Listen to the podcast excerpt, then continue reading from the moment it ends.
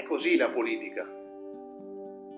Capiamoci, non è mai questione di partiti, di destra o di sinistra, ma di buonsenso. È l'eterna storia che si ripete. Io sono un essere sociale, l'essere umano è sociale, da quando ha compreso che unirsi in gruppi è più conveniente che rimanere soli, almeno per quanto riguarda la sopravvivenza della specie. Il mito del lupo solitario è bello perché è un mito. Mi definisco sociale in quanto essere umano, stando ben attento a non definirmi socialista, dato quanto hanno rubato nella storia. ma credetemi quando dico che c'è un equilibrio o disequilibrio se volete guardare il bicchiere mezzo vuoto. Nel vedere il mondo c'è da fare esperienze di ogni cosa e se il cervello potesse riportarle tutte indietro assieme, probabilmente non avremmo la capacità emotiva di apprezzarle per come le abbiamo vissute.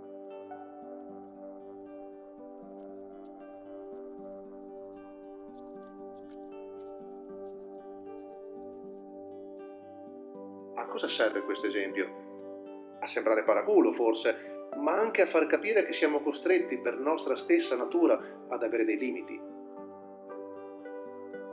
Accettarlo è un buon inizio per essere buoni esseri umani.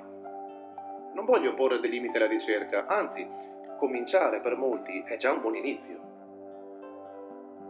Può sembrare una ripetizione, ma non è così. È l'inizio di un cammino che porta al miglioramento di sé, alla conoscenza del proprio corpo e di quello che nei secoli è stato definito come anima. Sborone, eh? Partiamo col dire che ci sono molti modi di essere e che le persone cambiano. Non li voglio porre come assunti, ma come possibilità per concepire il resto. Una donna tedesca che ho ospitato una volta in casa parlando del suo lavoro ha cominciato a elogiare le caratteristiche positive che le lasciava una giornata trascorsa nel farlo e poi ha trasmesso queste stesse caratteristiche su ciò che, a suo dire, sarebbe stato il mio futuro. La nostra evidente differenza d'età all'epoca me la fece apparire un po' come la chiromante di turno che imbonisce il cliente affabile. Le ho chiesto quale fosse il suo mestiere. Era una motivatrice. Il suo lavoro era tenere conferenze e il morale della gente che l'ascoltava bello alto, perché questi potessero tornare a casa contenti della propria vita, o perlomeno delle possibilità che lei sapeva infondere. Magari anche assieme una copia del suo libro. Io l'ho scritta così, in modo divertente, ma la serietà e la convinzione con cui questa donna recitava il suo ruolo mi hanno scosso l'animo, normalmente scettico, e mi hanno fatto tornare con la mente a quando facevo il venditore. Devi credere nel tuo prodotto per venderlo, altrimenti non funzioni. Tu no, il prodotto invece sì, e sarà qualcun altro a venderlo al posto tuo. Mondo di squali che adoravo, ma queste sono altre storie. Quella donna riusciva a trasmettere una buona energia, sensazione o che dir si voglia, e questo era il valore del suo lavoro. Io devo ammettere che non riuscirei a fare lo stesso. Sono troppo scostante per alzarmi ogni giorno la mattina e obbligarmi al buon umore fino a farlo diventare normale. Anzi, normalmente trovo piacere nel borbottare la mia opinione oppure nel lamentarmi di qualcosa che non sopporto. Dirò di più trovo giusto che ci sia il diritto alla critica e che la gente lo eserciti alla grande, cercando di distruggere il mondo e vicendevolmente il proprio vicino. Tutto questo ci porterà un passo dalla grande distruzione, dalla successiva rinascita dell'umanità. Vedete, sono scostante anche all'interno di una frase. Non posso andare oltre. Il mio piacere più grande è portare il senso di libertà all'estremo, per esempio fumando una sigaretta più del necessario la notte prima di dormire. Il solo fatto di sapere che è di troppo e che comunque lo sto facendo mi eccita, me la fa gustare di più. Sapere in fondo di essere migliore degli altri, sapere che io posso, questo pure è un concetto molto umano. Non lo dico con cattiveria, ma se ci ragioniamo sopra un attimo sappiamo esattamente a cosa mi riferisco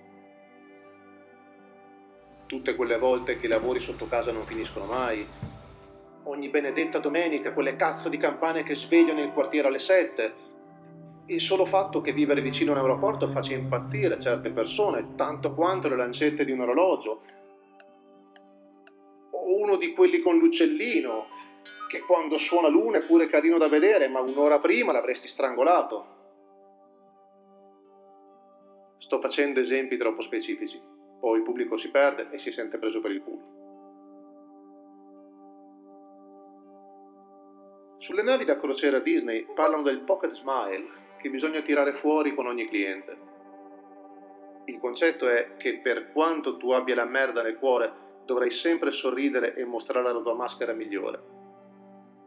Il cliente, anche se in questo caso somiglia più a un paziente, dovrà avere sempre la stessa impressione di te, quella di una macchina organizzata e oliata a dovere.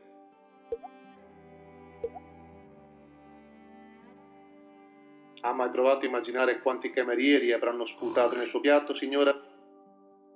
E lei, signorino viziato della cabina suite numero 8, ha mai visto il mare da vicino prima del tuffo che le farò fare stanotte? No, è impossibile.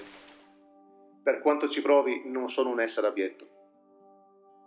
Lavoro in nave, sulla macchina organizzata, ma non ci capisco un cazzo della vita. Assomiglio più alla pallina di un flipper lanciata addosso a dei cerchietti colorati che fanno din din din ogni volta che li colpisco. Alcuni si accontentano della consolazione più infima, i soldi. Io lo facevo per un sogno, poi per abitudine, infine perché non potrei più farne a meno. Quanti potrebbero dire lo stesso? Ma è inutile puntarsi il dito addosso ora Abbiamo tutti qualche scheletro nell'armadio e non vogliamo certo stare qui adesso a tirarlo fuori per rispolverarlo.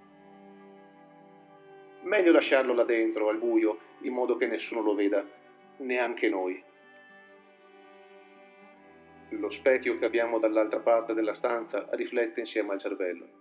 Ne vale la pena oppure no? Ma non c'è una risposta, almeno non ce n'è una che valga per tutti che si faccia per abitudine o come conseguenza un'ischemia, tutti abbiamo qualcosa per cui essere grati alla vita.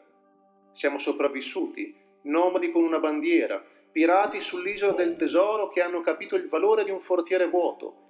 Siamo quelli che non si abbandonano, neanche quando le cose vanno peggio. L'armadio mi guarda. Lo scheletro vorrebbe uscire. Si fotte non stanotte.